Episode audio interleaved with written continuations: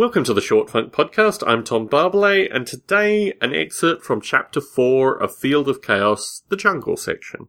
He had no real indication of the events that were occurring anywhere. The first morning, about 11am, Andrew staggered the long walk to the general store. The shop had a sign outside that said The Jungle General Store in small script and cold beer in four times the size script. One could expect to pay two and a half times on the capital prices, Yet he bought some candles, a bottle of brand name cola, a package of chocolate edibles. Andrew must have been sick.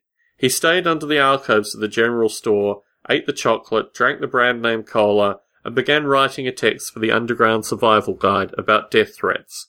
Andrew returned to the caravan with a set of candles. Mawson's caravan had limited 12 volt power that only served one globe in the place. Candles were really needed. And a unit of beef fat, that he thought was butter. He was delirious. Andrew returned to the caravan and passed out for about four hours. When he awoke, Andrew desperately tried to find some fresh water. He was so feverish he staggered and fell, bruising up and down his torso, arms, and legs. Eventually he got the water and took two aspirin, passed out and woke up about two hours later with a wonderful fever headache that meant he couldn't sleep. Andrew had never experienced real physical isolation. Intellectual isolation was a familiar friend.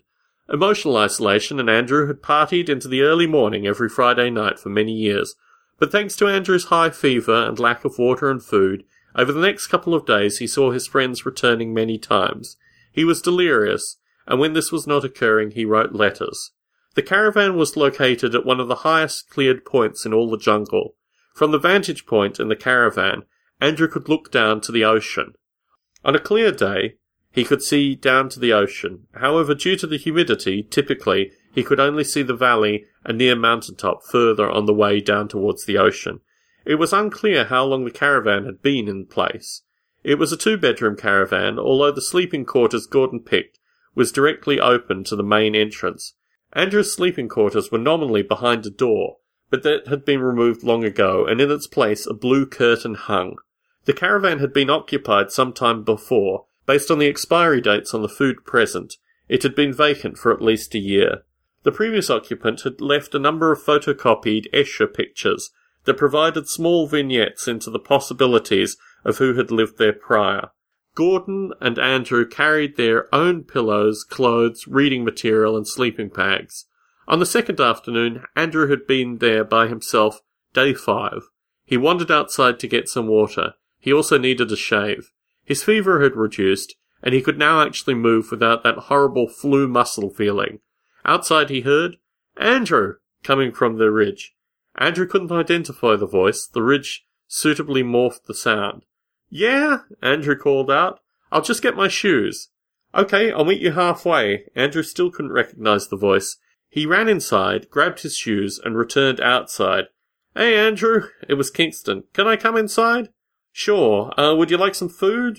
Yes, thanks. I need to talk to you. Oh, okay. Andrew ushered Kingston into Mawson's caravan. I have some friends you might like to meet. As I was wandering back, I walked past the phone and it just rang, and I thought, who's this? So I picked up the phone and it was my contact from the metropolis. They started moving, sweeping the east coast.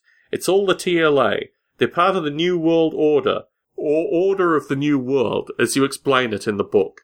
Now, what did he say? Your friend's score was 43. That meant that you were number 43 on their list of dangers. You know they were watching you last night. Upon arrival, Andrew found a few of the local jungle dwellers had heard of the evil TLA, yet they didn't understand the TLA relationship. It was just a simple conspiracy. The logic explained everything. To them, when their social security didn't come, it was the evil TLA. When the police choppers came overhead, it was the evil TLA. When the locals heard noises in the bushes at night, it was those TLA agents that were coming up from the metropolis. Andrew was pretty sure Kingston had read parts of Field of Chaos. Andrew had sent him a string bound version a few months earlier. Perhaps Andrew had created a cargo cult of acided out hippies who needed a folk leader and messiah. Yet their version of the conspiracy was not the pure conspiracy. They had added something called the New World Order, or as Kingston described it, Order of the New World. So concludes this excerpt of Field of Chaos, Chapter 4. Tom Barbalet in San Jose, signing out.